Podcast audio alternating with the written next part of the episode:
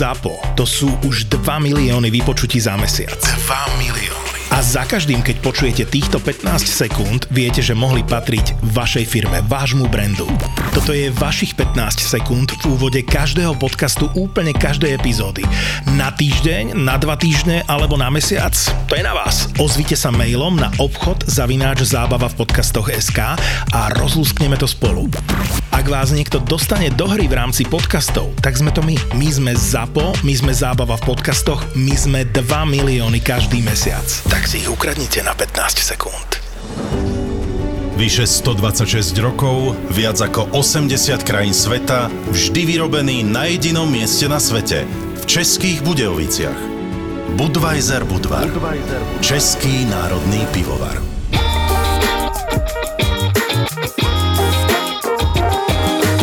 Môžem povedať jeden príbeh. To bol môj najväčší výbuch na letisku. Počka, aj on sa už normálne pozrie, ako sa nadýchuje, to, Ale toto bude chce, dobré. chcem, chcem len povedať to, že mne tí vždy sprievodcovia hovorili, že my sme komunisti a tu je proste raj a západňari nám závidia, ale chceme kapitalistické peniaze, ale dostávaš socialistický servis. Že pomer výkon cena, keď si prišiel povedzme na tie hotely, že na tých hoteloch si zaplatil povedzme za izbu od 100 do 150 eur, ty si otvoril Čo vôbec nie je málo. čo vôbec nie je málo a ty otvoríš tú izbu a ty vieš, lebo cestujeme a vieme to s niečím porovnať, tak to vôbec častokrát No to je 50 nekorešpondovalo, eur, samozrejme. eh, nekorešpondovalo s tým, čo si videl, tie služby, vidíš tam tých unudených eh, zamestnancov. Na mňa sa to nejako kopilo počas celého Mhm. toho tripu, stala sa tam jedna veľmi nepríjemná situácia s klientom, to nebudem rozprávať, ale ja som prišiel na hotel, dal som si peniaze do trezoru a mne e, ukradli tie peniaze z toho Mhm. trezoru. Prídem na recepciu, že mňa okradli a oni, že na Kube je nulová kriminalita, že určite mi to nikto neukradol. Raz sa mi podarilo, som povedal, OK, máte na to, aby ste to vrátili, to zase klientovi ukradli, máte na to 3 hodiny, aby ste to vrátili. To akože my sme nič neukradli, Mhm. máte už len 2 hodiny 59 minút a potom to tam priniesli. Keď mne okradli peniaze, tak eh, som zavolal tých policajtov, ty si na schvál ma posadili v strede tej recepcie, aby na mňa vytvorili ten nechutný psychologický nátlak, že ja som musel sedieť, oni museli stať, že ten kubánsky psíček, ktorý tak na mňa hladno eh, pozeral, povedal, že zajtra odlietáš a ty musíš podpísať papier, že si si to celé vymyslel, lebo my na Kube máme nulovú eh, kriminalitu. A my podľa zákonov ťa môžeme držať 48 hodín, čo máš, zajtra letíš, ha, nestíhaš. A proste išli, proste cíť, cíť, ja som sa vyhražal, že zavolám veľvyslancom, že môžeš, ale podľa Hej. kubanských pravidel. Čiže ja som prišiel už takto nasratý, to poviem, na letisko.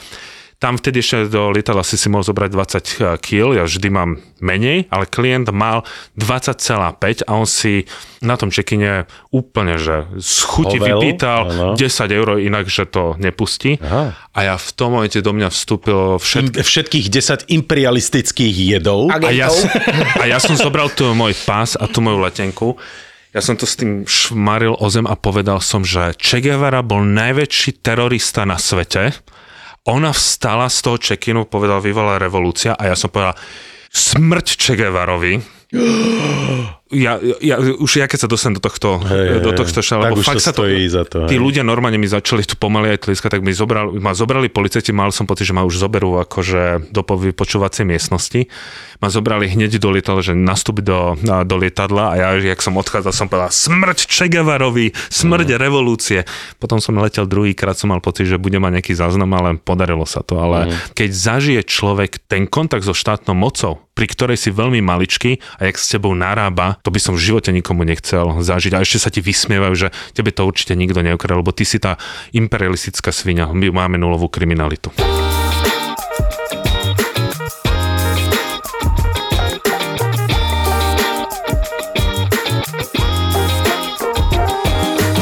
Ale nie, teraz cez leto, posledné týždne chodím robiť prednášky pre deti do jedného detského tábora. Je ich tam eh, taký plavecký tábor v Šamoríne, kde je asi 80 detí, vo veku asi od 6 rokov do 15. A robil som im prednášky o Kongu a Beringovej úžine.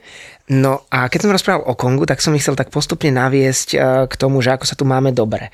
Ale ešte predtým, ak sa mi to podarilo, odrazu sa prihlásil asi 7-ročný chlapček a ja sa pýtam, že nech sa páči, čo chceš e, sa spýtať a on hovorí, že ja chcem len povedať, že sa tu máme neskutočne dobre a mali by sme si to vážiť. A mne sa normálne nahrnuli slzy do očí, normálne som bol z toho pav, mm-hmm. vykolajený a bol to taký moment, že naozaj, naozaj ma dojal a myslím si, že aj táto epizóda bude taká, že poslucháči, keď to dopočúvajú, tak zistia, že ako skvelé sa tu máme, lebo myslím si, že keď vytasíme Ja tie... ideme sa porovnávať s Kubou, hej? Áno, presne tak. No, Ježiš Maria, jasné. To je ako keď šťastie porovnávame s Kongom, tak ideme Hej, poďme na sa Kubu. porovnať s Kongom, s Kubou, s Konžskou No ale ty si robíš, ty si robíš srandu, ale keby si niekedy čítal naše sociálne siete, alebo napríklad Instagram, tak vieš, koľko ľudí tam brojí za tú Kubu, že tam je svetu žiť, ľudia sú tam šťastní, Jasné, a lebo tam všetko nikdy je to... v živote neboli. A my sme tam boli niekoľkokrát a môžeme sa o tom Ale porozprávať. niektorí aj boli a stále obhajujú, že nie, oni sú tam šťastní, oni sa tam Mhm. majú skvelé, majú sa o mnoho lepšie ako my a neviem čo, bla bla bla a mali by sa tam ešte o mnoho lepšie, keby tí imperialisti a takto, čiže Jasné, ten hm, pohľad, otačajú nie, je to, to nie je to úplne také jednoduché Hej. si myslím, lebo fakt, že je kopec ľudí, ktorí sú, nazvime to slušne, že zmetení.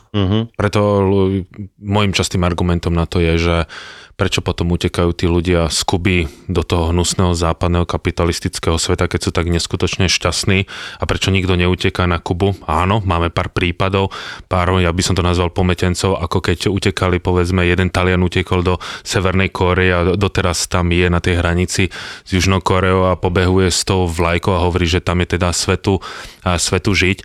A ja som bol 15 krát na Kube, od určitého momentu ja sa tam už nechcem vrátiť, možno, že sa k tomu dostaneme. A mňa práve na Kube a, som začal vnímať a, to, že to cestovanie má byť aj to o tom rozprávaní s tými a, ľuďmi. A v jednom bare, keď som bol, ľudia išli do, na, na tú najznámejšiu, jak sa to volá, to je ten karneval, čo tam robia každý večer, Tropicana alebo niečo Tropicana, tak. kabaret, No, kaba, kabaret, tak ja som išiel do takého baru, sadol som si na, na klasický rum a tí Kubánci, oni vedia relatívne veľmi dobre anglicky, tak sa pýtam, čo ako je. A on sa tak pozrel okolo seba, ako to u nás bolo pred 89., či to náhodou nikto nie je počuť, ukázal, poďme von. A začal mi rozprávať nielen on, ale aj tí ostatní, že aké máme na výber? Tak jasne, že musím byť spokojný s tým, čo Mm. tu mám, ale keby som mohol, tak odídem tam a ukázal proste cez ten záliv, že tých 180 kilometrov na tú Floridu, že tam by som radšej išiel, lebo tým, jak nastúpili aj tie sociálne siete, tak oni sakra dobre vedia, ako sa inde žije a keď som mal aj tých sprievodca, tak tí častokrát museli rozprávať takú tú oficiálnu verziu, ale ja som bol práve ten, ktorý chcel ísť do tých uličiek, aby videli tú realitu a v tom sa potom aj dostaneme, jak ma sledovali policajti, jak mi volala kubánska ambasáda, akú Kubu vôbec prezentujem a tak ďalej. Ja som chcel k tomu dodať, že ty si sa s tou babou bavil na Instagrame, kde Martin dal presne príklad, prečo všetci utekajú z Kuby a nie je nikto na Kubu. A ona vytasila príklad, že existuje aj zdokumentovaný príklad americkej nejakej aktivistky, ktorá bola matkou Tupaka Shakura, toho známeho Tupaka, toho repera, ktorá utiekla na Kubu a žila tam nejaké obdobie, ale to je presne, že jeden... Vždy sa zdok- nájdu, jasné, Áno, že jeden, jeden takýto e, výnimočný človek, nazvime to tak v Tak, úvozovkách. ako Oswald, ten, ktorý zastrelil Kennedyho, utekol do Sovietskeho zväzu, on žil v Mínsku, ja som bol pri jeho baraku, ale aj miestni hovorili po 4 mesiacoch, keď videl v tzv. tom najlepšom sovietskom meste Mínsku, ako to vyzerá, tak utekol naspäť do tej Ameriky, keď videl tú realitu a takýchto prípadov máme Máme Jasné, Ale zober si aj známeho Hemingwaya, tomu sa tam tiež asi dobre žilo, ale on bol celebrita, mal prachy a je tam lacný a neobmedzený rum, čo pre alkoholika je normálne, že raj na zemi, čiže uh, on sa tam podľa mňa zle nemal, ale to je špecifický prípad. Hej, hej, jasné. No tak poďme do reality Kuby, pretože všetci sme tam boli niekoľkokrát, ty vravíš 13 krát, ja som tam bol asi 4 krát, ty si tam bol koľko, Peťo? Tak ako Martin, neviem, cez Hej. 10 určite, 10, No. 12, 13, 15. A je fascinujúce naozaj, že ako vš- všetci ľudia, že Ježiš, zaslúbená Kuba, poďme tam, to musí byť fantastické. No tak rozprávaj, aká je fantastická Kuba teraz? To sa deje možno iba pri pár krajinách, že ľudia svojou nenávisťou k USA a mm-hmm. láskou naozaj k Kube a k Rusku sa toto stáva, že majú až takýto, povedal by som, Vyhranený. Vyhranený a Hej. úplne hardcore názor, že ich nepresvedčíš ničím, ani keď im ukážeš realitu a ukážeš a rozprávaš im o A tom. to zase, ja musím povedať jednu vec, že Kuba je neskutočne krásna krajina po tej prírodnej stránke. Keby tam fungovali veci, tak si dovolím povedať, že by to bola asi jedna z najkrajších krajín sveta. Ja som veľmi smutný z jednej veci, že keď si k nejakému, povedzme, nazvime to režimu kriticky, alebo niečo, že musíme zvýrazňovať, že máme radi tú krajinu. Už len to, že sme ju naštívili toľkokrát, niečo nás tam ťaha, niečo, niečo máme radi. Ale to neznamená, že nebudeme... Súhlasíme s režimom. Že, ale že, nie, že súhlasíme, ale že nebudeme pristúpať veciam kriticky, lebo mm-hmm. aj my v tých našich, keď sme rozprávali, Peťo má povedzme rád Čile, ty máš rád Španielsko, ja mám rád povedzme nejakú Afriku, ale vždy sme povedali aj niečo to kritické yes. k tomu a nepristupujú ľudia k nám, tak ty máš niečo proti tej krajine, ale tu stačí povedať len niečo negatívne alebo porovnanie životnej situácie a no. ľudia sa pustia ako supy, lebo sme sa dotkli nie, niečo, nejakého posvetného grálu. No, tak uh, realita, Kuby. Už len akože kvázi odchod tam bol fakt zábavný. My máme jedného kamaráta, kolegu, ktorý tiež išiel služobne na Kubu a ja si vždy na noc zapínam ten letecký režim, aby mi nedošli žiadne správy. Ja už som ležal v posteli a, post- a telefon bolo do mňa asi pol metra. A hovorím si, že mne sa nechce. Aj tak mi v noci nikto nevolá, že nevypnem si. Asi 4.30 zvoní telefón, počúvaj, máš vízovú kartičku na Kubu? Mám. A zoženieš mi, lebo ja letím za 3 dní? Zoženiem ti. Dobre, za 5 minút ti volám. Choď von, už ide auto. Prišlo čierne auto, normálne zaflekovalo ako z filmu. Kartička? Kartička. Podal som vízovú kartičku, auto odišlo a za 45 minút mi kamarát posiela fotku s tou vízovou kartičkou priamo z lietadla, že už sedí, sedí vnútri.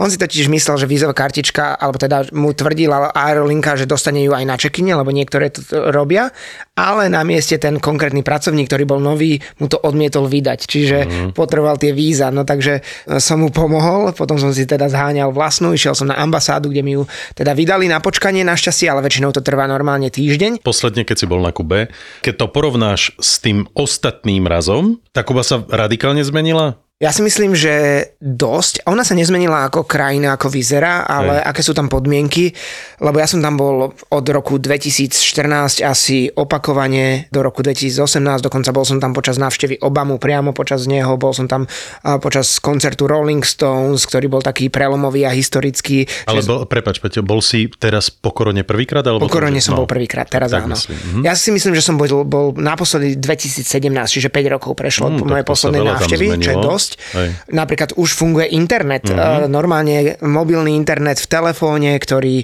je relatívne Vážne? neobmedzený, no. 16 giga za 10 eur som mal a hoci kde no, na ja Kube... stále ešte tie kartičky som si kupoval. Nie, už bez problémov, SIM karta a môžeš dokonca už ani na tých námestiach nevidíš veľa ľudí, ktorí by využívali tie kartičky. Mm-hmm. Skoro každý podnik uh, súkromný má Wi-Fi, že, že si ti dajú hesla, môžeš sa prihlásiť. Skoro každý lepší hotel má Wi-Fi. Skoro každá taká, povedal by som, lepšia kasa partikulár, čiže ubytovanie u domácich v súkromí má tiež Wi-Fi a ty si môžeš ešte k tomu kúpiť kartu, ktorá na, tý, na tom bežnom okruhu, čo je Havana, Vinales, Trinidad, Varadero fungoval fantasticky. Že vraj, no dobre, ideš a je to ale nejakým východ, spôsobom obmedzené? Vieš, že, že napríklad Google a podobne? Napríklad Spotify nešlo, to mm-hmm. viem. No. Niektoré konkrétne služby Špeciálne Google... stránky asi tiež nie? Určite nie, také... tie, tie išli. Hej? Okay. Hovorili kamoši, ale... uh, Okay. No určite nepôjde niečo, čo sú nejakí disidenti, alebo keby Hej. si si chcel dať, to je, funguje to podobne ako v Číne, že keby si si chcel vyhľadať v Číne, že o Tianmene, že čo sa stalo, mm-hmm. tak to nenájdeš, i keď Takuba to nemá také zabezpečené, lebo viem, že Číňania im pomohli e, s takými tými filtrami, Hej. ako, čo sú také proti režim, mm-hmm. režime, ale to zase nie sú také ako Číňankové. Štandardné služby ako Facebook, Instagram, Google a podobne, všetko ide, ale viem, že niektoré konkrétne veci, ale konkrétne služby Google mm-hmm. nefungujú. Mm-hmm. Uh, napríklad Airbnb. Airbnb si nezarezervuješ priamo z Kuby, funguje na Kube, je tam stovky až možno tisíce ponúk, ale musíš to rezervovať z vonkajška alebo cez VPN. Toto mi aj cez Booking.com, nejak, v niektorej krajine mi nefungoval Booking.com. My, áno, v Turecku, výborne. Turecku, v Turecku no. nevieš Booking.com, to je zaujímavé. Musíš do Chcel som si, áno, lebo chcel som, jednu noc som zostal ešte dlhšie v Istambule a ja som nevedel uh, si cez Booking predlžiť Ani noc. v A ešte, keď tam niekto bude cestovať, tak ich jediná prepravná spoločnosť, ktorá je autobusová, sa volá Viazul a tá má internetovú stránku, ale nejde zarezervovať z Kuby, čiže musí si rezerváciu na autobusy online spraviť ešte pred príchodom alebo potom no, priamo potom na, na autobusovej mieste, stanici. Jasné. Čiže tak. No ja som bol pred koronou a ja som zažil... Kedy si tam bol? Vieš čo, asi V 2019 som tam bol. Takže hej, tesne posledný pred. krát. Aha. Tesne pred, hej. A kde si pred- tam bol? No, klasika. Havana, Trinidad, uh, Playa Coco, alebo jak sa to Aha. volá tam? Kajo Koko. Kajo Koko, potom som šiel do údolia, kde Vinales. sú... Vinales. Áno, do Vinalesu. Proste taký, no za- zátovku svín samozrejme a to si všetky tieto veci. Hej, proste klasika. Hej, také to, čo must see. Hej, ale napríklad ja som vždy zastal tesne pred Varaderom a ja som vlastne bol vo Varadere v prvom hoteli v zmysle, tam je taký shopping po ľavej strane, No. tam som proste bol sa najesť, ale ja som ďalej, ja som v živote nebýval na Varadere a ani nechcem, hej, keď aj pôjdem do na Kubu ešte raz, lebo pre mňa tie rezorty to je čistý des. No. Vieš čo, my sme tam teraz boli, v pohode dá sa to, ale teraz boli výnimočne prázdne pláže, naozaj, že nikde nikto. Na, mm-hmm. na pláži je 10 ľudí a odrazu máš skoro kilometr a pol voľné, kde nie, kde nie je naozaj ani nohy, alebo stretneš raz za čas jedného, dvoch ľudí, mm-hmm. úplne prázdne more, ale je to možno preto, že veľa ho- hotelov ešte ide na polovičnú kapacitu kvôli pandemickým opatreniam, ktoré na Kube zrušili iba od 1. júna. A potom ďalšia vec je, že tam majú obrovský problém s palivom, čiže nemajú diesel, veľké množstvo aut nejazdí, lebo nemá Mhm. jazdiť za čo. A benzín sa zháňa pod rukou za o mnoho vyššie ceny. Štandardná cena je 25 až 35 centov za liter a na čiernom trhu sa predáva okolo 1,5 eura, čo pri Kubánsku... ešte aj tá kvalita. Áno, čo pri kubanských platoch, ktoré sú oficiálne 20 až 50 eur mesačne, je absolútna tragédia, málo kto na to má. Nie je elektrina, mnohé štátne hotely nemajú vôbec elektrinu celý deň a okrem Havany, okrem historického centra, kde sú ubytovaní turisti, tak už aj Havana má výpadky dvakrát denne na 3 hodiny. Drvivá väčšina miest mimo Havany má práve že elektrinu na 3 hodiny denne, hodinu a pol ráno, hodinu a pol večer a zvyšok elektrinu nemajú. A teraz... To vieš, inak to som zažíval aj vtedy. To vždy Presne, som, bolo pre, tak. presne som Hej. chcel povedať, že presne toto som zažíval, lebo e, moja vlastne druhá návšteva bola taká, že som si povedal, že budem bývať e, u miestnych, lebo vtedy sa to dalo. Vtedy, keď som prišiel, tak povedal, že ak chceš niečo, tak po- musíš to Áno, stihnúť upozornili aj mňa, že od do. od Hej, do. áno. A napríklad ja, ja som vtedy letel z Jamajky, keď teraz to už tak nie je. Som letel z Jamajky a som si povedal, že si idem vyprať nejaké veci, ale nestihol som to na Jamajke, tak som zobral prací prášok zo supermarketu v Jamajke a to bolo najmenšie balenie 5 kg, prídem e, k tým domácim, že chcel by som vyprať, a že, ale že oni nemajú prací prášok. Ja, že ja tu nejaký mám. A im v tom momente zasvietili oči, že prací prášok Ak vieš môžeš aj tieto veci ostatné a oni, že, skriňu, ne? že budeš mať ubytovanie a jedlo na 3 dní zadarmo, ak nám venuješ ten prášok. A ja, že good deal, akože mm-hmm. budem priečný. Nedbám. Na, na druhý deň ten vchod bol vypratý v mojom pracom prášku. My sa teraz tomu smejeme, len vtedy som, vtedy aj tí mi domáci začali rozprávať o tých každodenných problémoch, ktoré človek fakt nemôže vidieť, keď ide na taký ten klasický trip a potom oni, že my ťa odvezeme na letisko a vtedy sa dávali a sa platilo v taxikmi tým, že som tam nechal staré trička, ale tým, že som to nechal v, za- v kufri, z hotelu som zobral mydla, platil som mydlami, šampón mi to vtedy bol veľký nedostatok, viem si predstaviť, že teraz nie je, ale najhroznejšie, čo som kedy zažil, je, že opäť niekto príde do Havany a ide tými krásnymi nechcem povedať, že opravenými, ale takéto, máš tam tie ulice, ktoré Lepšie sú... zrekonštruovanými Trované. ulicami. Sú mňa to- dve. A, ja, ja, A naozaj, to, to, naozaj. to, ale mňa vždy Povedz bavilo no. ísť trošku, že idem bokom a v tom momente za mňou išla stará lada. Vedel som, že sú to policajti, lebo vtedy kto by už mal ladu a išla by presne tam, kde sa išli, hľadali sme cigary od e, miestnych, že prídeme do toho miestneho pubu. Tam sme to kupovali za fakt za smiešné peniaze a keď som sa tam potom opäť raz vrátil, tak už ten domáci povedal, vieš čo, prišli policajti, a že prečo mi to predáva, lebo toto nie je skutočná Kuba a tak ďalej. Takže ono, keď stačí vybočiť len z tých bočných ciest a odrazu človek vidí tú realitu.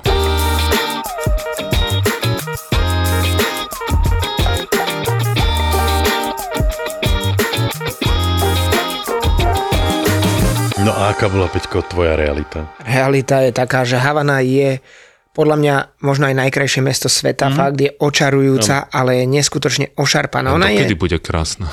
Čo? Dokedy bude nespadne. Vieš, otázka je to, že e, lebo veľa ľudí mi hovorí, že práve tú Havanu milujú kvôli tej ošarpanosti. Hej, pre tú ošarpanosť, ktorá tam je, ale to tiež má svoje Pro limity, myslím, pretože keď by sme sa teraz bavili o promenáde, e, rýchlo po Malekon? Malekom, tak tie fasády tých prvých, vlastne tej prvej línie sú už tak zničené od mora, od slanosti, hej, pretože tam, ke- ja som zažil tie vlny, keď prídu, tak tá prvá línia je úplne že pod vodou, takže tie domy sú tak zničené, podmočené, všetky tam, však to si ty Peťo videl, hej, všetky vlastne tam majú uh, oporné nejaké dreva, Koly. uh, kolí kovové, pretože to je normálne, že časovaná bomba, kedy to celé padne. Tam Hej. už 20 minimálne, možno aj viac z nich popadalo. Tam Vieš, ľudia, áno, áno, parčíky. poprepadávali sa presne stropy a neviem čo možné, ale Nie, normálne celé budovy, ja som to Hej, ja viem, tiež ja na viem, vlastné, jasné. one. Jeden to mi hovorili miestni, že proste, že tu je už polovica domov,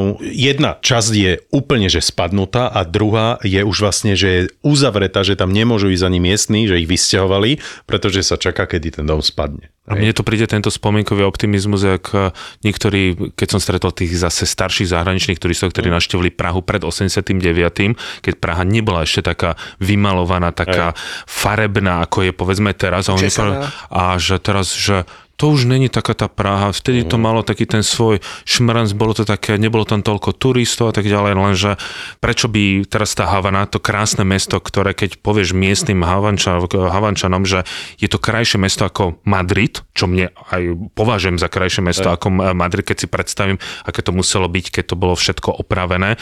Je to oveľa monumentálnejšie ako na Madrid, oni sú za to veľmi nesmierne ako z môjho pohľadu, A tá sú roz, hrdí to rozsiahlosť toho historického centra, to je jedno z najväčších na svete. tak eh, raz to padne, len kvôli tomu, že chceme, aby to bolo ošarpané a v tomto ľudia vidia tú, povedzme, tú krásu. Ja aj to ja vôbec nechcem, Nie, to sme... to to to neviem. sa ma pýta, alebo uh, sa zamýšľajú, ktorí zažili uh, Havanu, proste takú, aká je teraz momentálne, že keby sa to všetko zrekonštruovalo, že už by to stratilo to čaro. To sa Hej. po A nikdy nezrekonštruuje, lebo je No, to tak si tiež rozsiahle, je to tak obrovské, to ako keby si išiel neexistuje. rekonštruovať historické centrum Paríža, ktorý Hej. je obrovský, že to sa ani nedá porovnať s inými mestami, lebo podľa mňa málo ktoré mesto bolo tak bohaté a malo tak rozsiahle centrum takých tých koloniálnych palácov.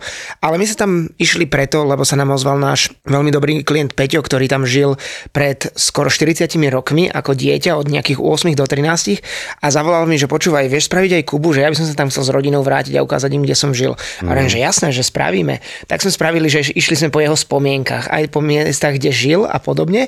A on hovorí, že vyzerá to takmer rovnako, že tu sa Prepač, nezmenilo po nič. koľkých rokoch tam šiel? Po 38 rokoch, presne. Fú. 38 rokov a on hovorí, že to vyzerá úplne rovnako, rovnaké Mhm. autá, rovnako rozbité, rovnako ošarpané, rovnako hnusné, len vtedy bolo v obchodoch viac, lebo 80. roky boli tie najlepšie roky a tie najhodnejšie roky na Kube.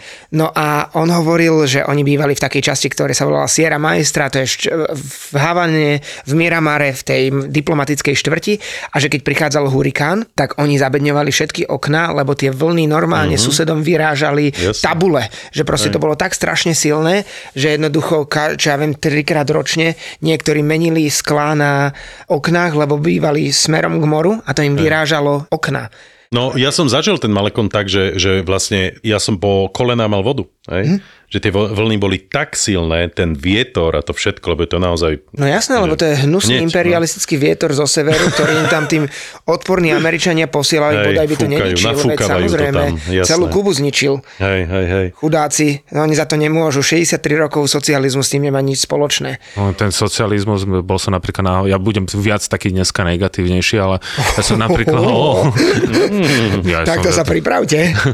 že ja príliš na tých cestách neochoriem, ale stalo sa mi, že na Kube som ochorel, z ničoho nič som dostal 40 stupňové na horúčky a mal som na ceste jedného doktora povedal, že musíš ísť okamžite do nemocnice na infúzku, že to povedal niečo, čo je, čo neviem ani zopakovať.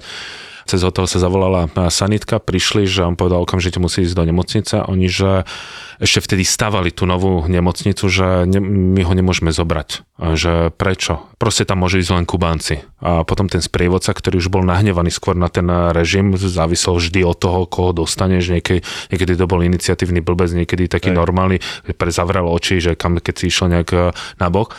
Lebo by som videl skutočný stav kubanskej nemocnice, ako to tam mm. celé vyzerá, tak mi priniesli lieky, že toto budeš brať. On sa na to pozrel, že no toto sa už nepoužíva dobrých 20 rokov. A tu ja vždy aj hovorím, že síce na Kube je zadarmo zdravotníctvo, ale to je všetko na papieri, že ten bežný človek sa k tému zdravotníctvu, ak si niekde na dedinách absolútne nemáš ako ako dostať a sám som to proste pocítil, že Kubánci alebo kubánska vláda mi chcela ukázať len to najlepšie, lebo tým turistom dáva len to najlepšie, vidíš na tých, na tých hoteloch. A odrazu mám ísť do nemocnice, tak ma proste nemôžu zobrať, lebo by som videl, v čom by som ležal a kde by som bol a videl by som všade samú pleseň. Ja som sa tam potom dostal cez jednu klientku, že sme sa pozreli, to bolo v Trinidad a to bol že absolútny des. Mm. Takže keď niekto argumentuje aj tým seriálom, čo natočil ten múr, alebo neviem, jak sa volá, že amerických vojakov prinesli na Kubu, že tam dostanú zdravotnú starostlivosť, tak to je propagandistická somarina, pretože...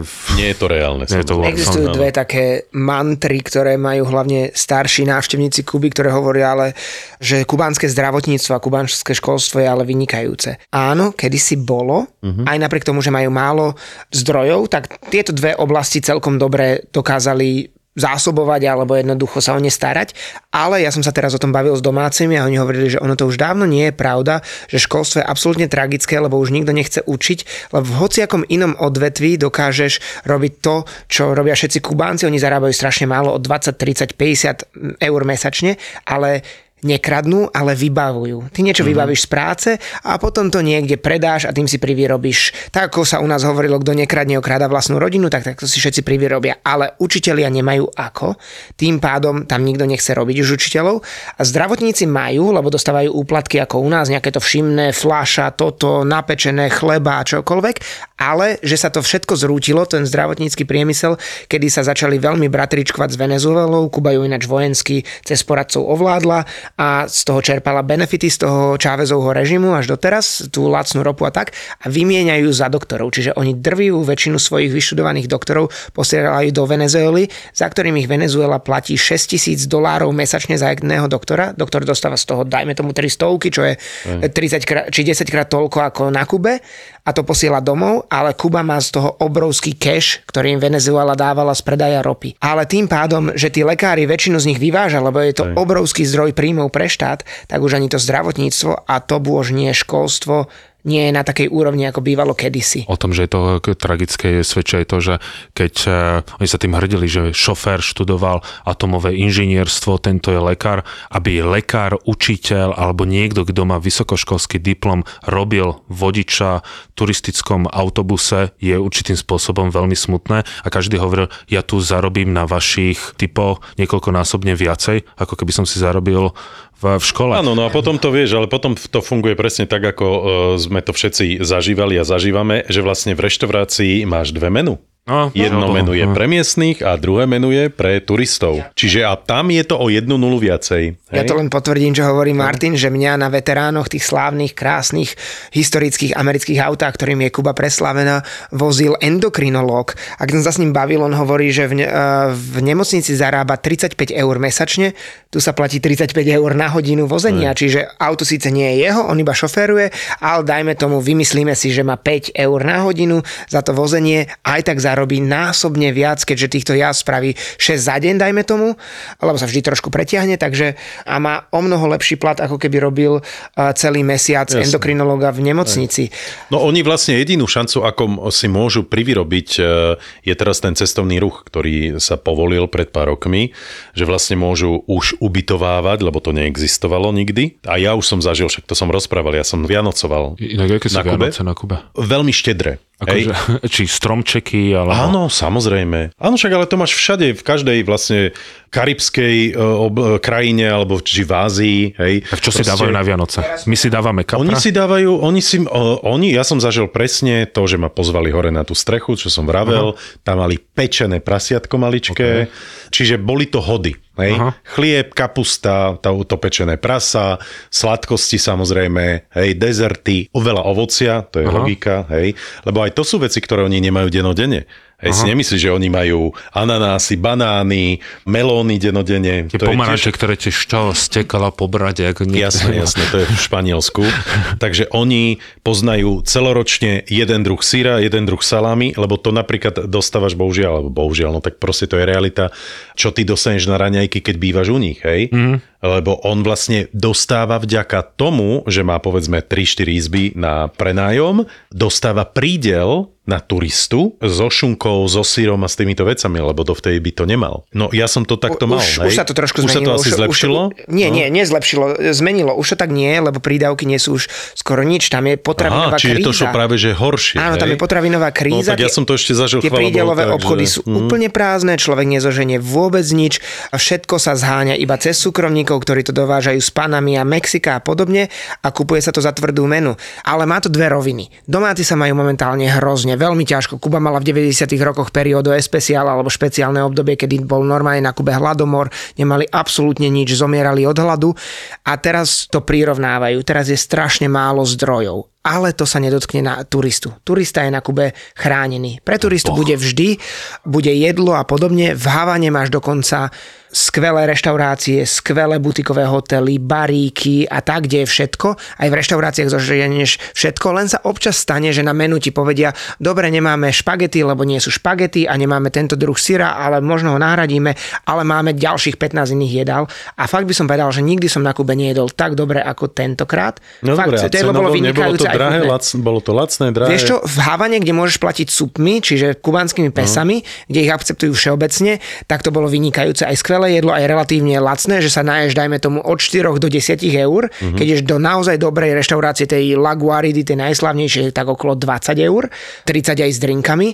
Ale ako náhle ideš von z Havany, tak už to začína byť drahé, lebo oni absolútne ne, neakceptujú domácu menu. Nezoberú ti ju skoro mm-hmm. nikde. Veľmi ťažko. Čiže ja by som si zabvenil nejaké peniaze na Havanu. Tam idete za tie dni, čo ja viem, vymyslíte si, že dajte si 50 eur na deň na osobu toľko si zamente a zvyšok majte v eurách alebo kartou, lebo potom vám zostane strašne veľa domácej meny, ktorú nezameníte späť.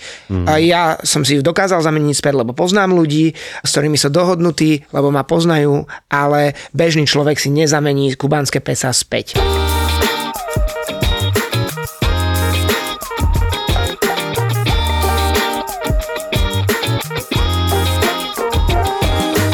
Ty si spomínal ešte v tých vstorkách, že zmizol rum, ty kokšo. Tak to čo už je, keď ani rum nie je na Kube? Akože je, ale jeho o mnoho menej ako bývalo kedysi a hlavne je drahý. Tak ako ľudia boli zvyknutí, že ho kúpia za pár šupov, že čo ja viem, ten najlacnejší Havana klub trojročný stojí 2 eur, potom 5 ročný stojí 5 eur, 6 ročný stojí 6, 7 a tak, tak dnes stoja dvoj až trojnásobne viac. Väčšinu, keď som si pozeral, lebo máš už mobilný internet, tak si hneď v obchode dokážeš pozrieť, Mnohé rumy kúpiš o 10 eur lacnejšie bez hľadania na prvom odkaze na Slovensku ako na Kube. Čiže absolútne odpadá zmysel niečo kupovať, lebo už pomaly kúpiš všetky rum Santiago, ktorý sa nosil domov, kúpiš bez problémov v Tesku a podobne, čiže už to nemá zmysel možno tie cigary kupovať, lebo naozaj je to predražené.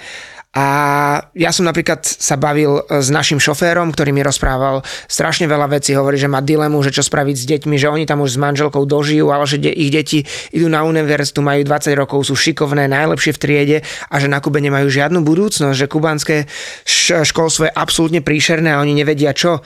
Momentálne teraz prebieha najväčšia kubánska utečenecká kríza v histórii. Dokonca ani za Castrovho režimu neutekalo do USA cez more také obrovské množstvo Kubáncov, ako uteká teraz. Ale stále platí ten zákon, že ak ich chytia na mori, tak ich vracajú naspäť? Áno. Zákon suchej a no, mokrej no. nohy sa to volá takto, aby sa to vysvetlilo.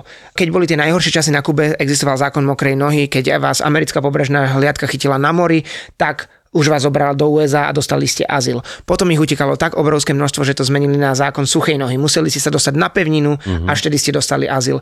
Potom sa to počas Obamu, keď sa povedalo, že už štandardizujeme vzťahy, tak sa to úplne zrušilo, že keď máme s vami štandardné vzťahy, tak nemôžete mať lepšie podmienky. Potom sa to za Trumpa, ktorý zmenil niektoré veci z uh, Obamovej administratívy, myslím, že zas obnovilo a teraz je to zas zákon suchej nohy, že ich musia chytiť už na pobreží, ináč ich vrátia späť na Kubu. Ale aj tak zdá sa mi, že minulý rok sa snažilo utiec 140 tisíc Kubáncov cez more, žraloky, Ale iba hlavne prúdy. more, more využívajú, alebo Nie. neskúšajú povedzme ísť cez eh, Panamu, Nikaragu. cez Mexiko. Oni nemôžu, môžu ísť cez Mexiko, kde sú už priame lety, No. alebo Nikaragua je spriateľený režim, čiže lietajú do Nikaragu a z Nikaragu idú če- pešo cez tú panamskú šiu Mhm. uh, smerom do, cez Mexiko a do Spojených štátov amerických. Napríklad mali sme niekoľko šoférov a jeden šofér mi hovorí, že počúvaj, ja som počas pandémie čakal 15 dní na benzín, že postavíš sa do radu autom a ráno a večer ho chodíš posúvať a 15 dní trvalo podľa nejakej časenky, kým si ty dostal benzín a mohol si natankovať 50 litrov. Druhý šofer mi vravel, že on, aby prežili, lebo prídel bol štvrťka kuraťa na mesiac na osobu, čiže na štvorčlenú rodinu ste dostali jedno celé kura, ale to keby ste videli kubánske kura, to naše sú kulturisti to, oproti... To, to je takéto kurá ten eh, atlet, ktorý uteká pred, eh, pred autami. Normálne Haile Gebrselassie, on je nejaký etiópsky, etiópsky šprinter, vyzerá podobne ako toto ku, kura. Kubánske, Ja viem, kubánske to kone, kubánske psy. no. To normálne je, že iba kosť a na to natiahnutá koža. Podľa mňa, keby si zjedol toho psa, tak sa ani nenaješ, to má nutričnú hodnotu nula. No takže dostali jedno kúra na mesiac a on hovorí, že aby rodina prežila, tak on prerobil ich patio na prasačinec, kde kúpil prasa jedno, ktoré nechal teda okotiť, alebo ako sa to povie, oplodniť.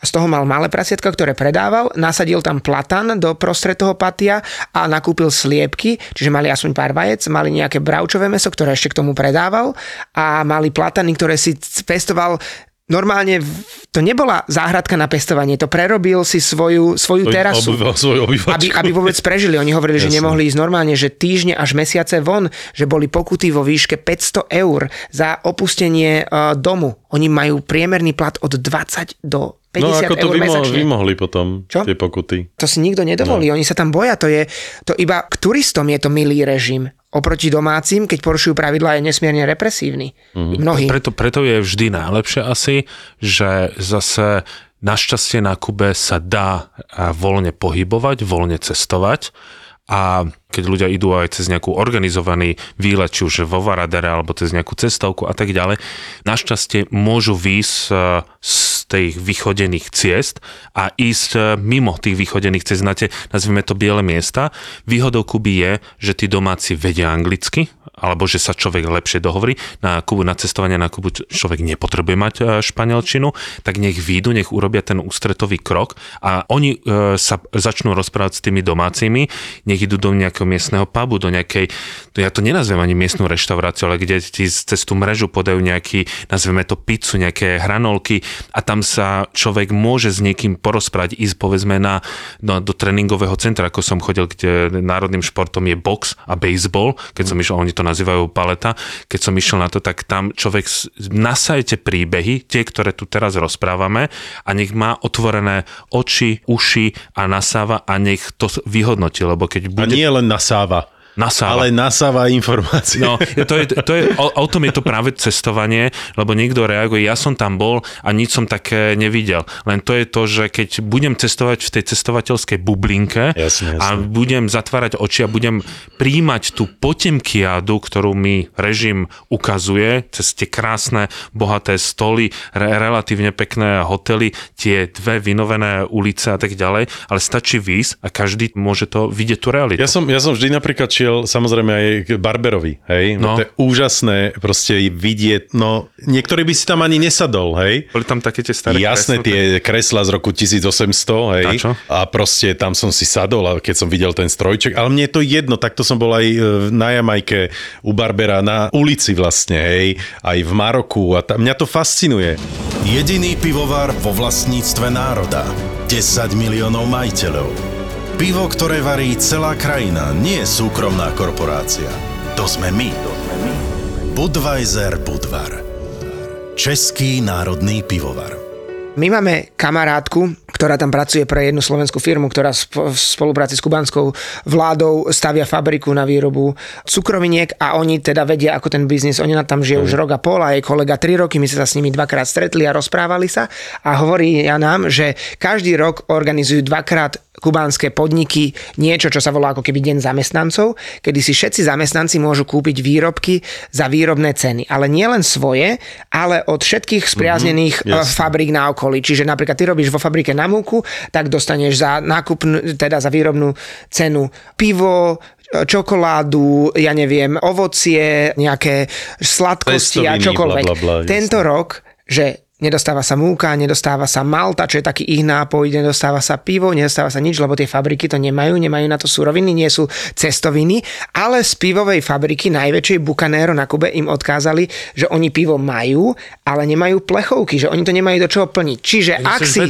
ak si zamestnanci zoženú originálne flašky od piva, musia to byť flašky, ktoré sa dajú za, zazadkovať, tak oni im každému tých 24 flašiek na zamestnanca naplnia, ale nemajú to dávať do čoho.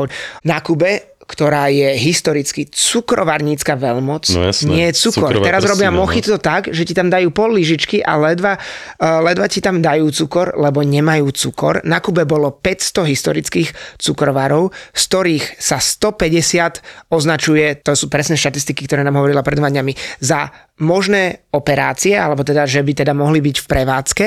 Z nich funguje 50, z ktorých reálne každý deň sa otvorí len z 40 a je to absolútna tragédia, že vyprodukujú toľko cukru, že Kuba bude v roku 2024 už bez cukru, že nebudú mať žiadny cukor a že oni majú cukr, e, fabriku na cukrovinky, že im povedali, že začnite importovať cukor, že my vám nevieme zabezpečiť cukor a už žiadna, všetkých tých 40 to má byť cukor Ačkovej kvality, len jedna fabrika z tých 40 dokáže vyrábať cukor Ačkovej kvality a ukazovala nám, ako tá fabrika vyzerá. No ja ich nemôžem tie fotky zverejniť, ale to je normálne, že keby si niekde u nás fabriku, čo 40 rokov je zavretá, a išiel sa tam pozrieť, aj. neudržiavaná, tak vyzerá presne rovnako. Inak ale oni by ten hlad dokázali, alebo ten nedostatok jedla dokázali ľahko vyriešiť a takisto ten problém je aj v Severnej Koreji. Oni majú jednu veľkú výhodu, to isté ako Severná Korea, more. Oni by mohli z toho mora zobrať kopec rýb, kopec morských potvor a tak ďalej, len im to režim zakazuje z jediného dôvodu, pretože oni by na tých lodiach ušli. Čiže preto oni sú odkazaní na, áno, turista opäť vidí nejakú krevetku, nejakú langustu a tak ďalej, ale to si bežný obyvateľ nevie e, dosať. Keby im oni si mohli zobrať tie člny, ísť na to more, ten rybolov, oni síce môžu, ale nie každý, ja to je presne ten, ja to dávam vždy za príklad, Južná Korea, Severná Korea. Južná Korea jedálny lístok sú morské potvory. V Severnej Koreji nič také nedostaneš, lebo náhodou by ušli do toho hnusného imperialistického sveta. To isté. To je absolútna pravda a teraz som si spomenul na teba a na tvojich kačičkových Afgáncov, lebo minulý týždeň bola v e, správach fotka, ako sa Kubánci na tej šlapacej kačičke dostali k americkému pobrežu. To je asi 130 kilometrov. Oni 130 kilometrov cez rozbúrené more, lebo teraz je obdobie dažďov, každý deň je búrka šlapali štyria na šlapacej kačičke krížom cez Neboli more go Key West k Floride. Čiže je to fakt tie príbehy. Ja som podľa mňa spomenul možno 10% z toho, čo mm. mám pozapisované, ale keď sme sa bavili ešte o Trinidade a nemocnici, v ktorej si bol, tak ja mám tiež historku.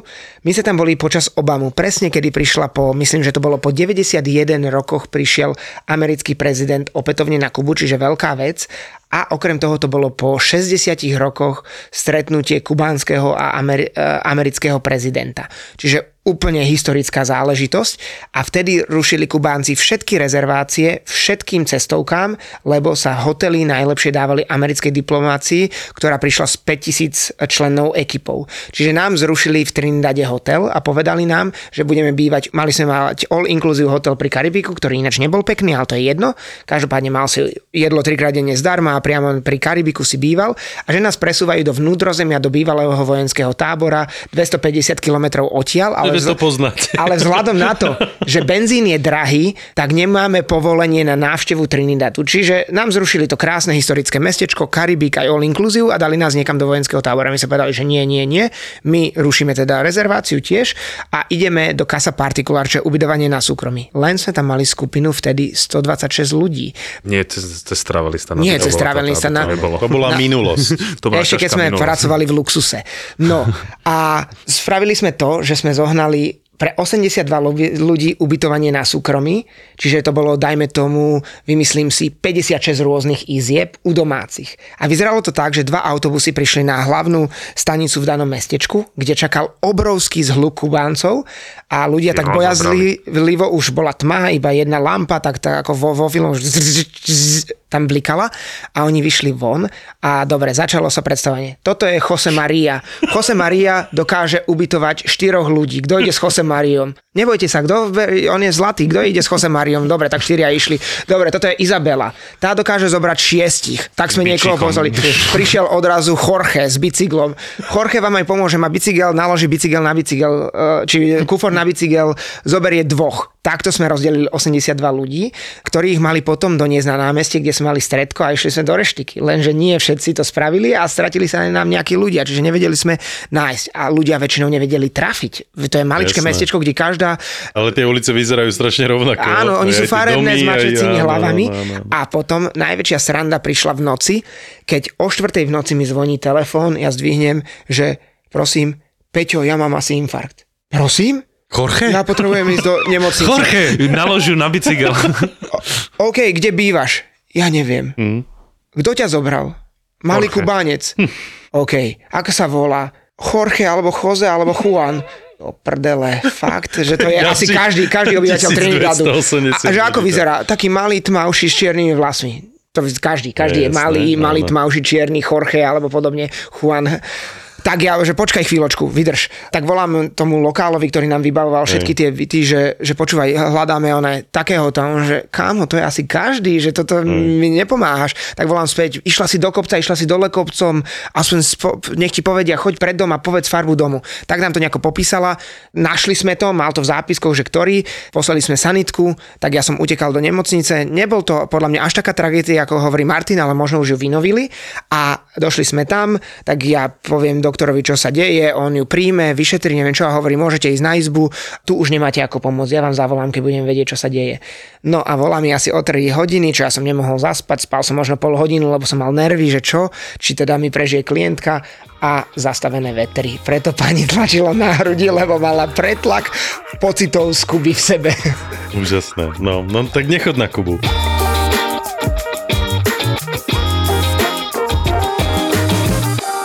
Videl som Ramba a on si to ukul z jedného roxoru za jednu noc. Záleží, jak to robíš. A to zarobilo, že mesiace, ale to bolo, že mesiace vystrihuješ. Proste bežíš švarcík a ty ho obťahuješ. Vole, OK. Ale to je stále pohode. Ja mám kamoša, čo som zistil, že predáva pokémonské karty na československom trhu a slušne z toho žije. Do Harryho Pottera robil a on robí do Hollywoodu teraz veľa vecí. Mm. Ninja korytnačky sú úplný underground. Ďalší Batman, keďže je to stále temnejšie a temnejšie, tak už vyjde ako podcast. Geek Fellas je ďalší originál od ZAPO. Dvaja Fellas si do podcastu volajú iných Fellas, Geeks a Nerds a riešia veci, ktorým vôbec nerozumia. Čokoľvek, čo súvisí s pánom prstiňou, čokoľvek, čo súvisí so Star Wars, s počítačovými hrami. Takého creepera tam. Maria. Vidíš, ne, keď sme pri tých hororoch, eh, Kámo, strihať tento podcast bol horor, lebo nemáte konca. Akože dve hodiny sa baviť s týpkom o mečoch alebo komiksoch? Navrhnúť kostým nového Spidermana alebo niečo také. Že Akože komiks je úplne naj... Cena, výkon úplne najnevýhodnejšia vec, čo sa dá asi robiť. Zbytočne o tom budem hovoriť, to si musíš pustiť, lebo keď si to nepustíš, tak nepochopíš, o čom hovorím. Geek Fellas s Martinom Hatalom a Vladom Mikulášom. Čaute, fellas. Čaute, fellas. Typický nerd, typický nerd. Ó, oh, OK.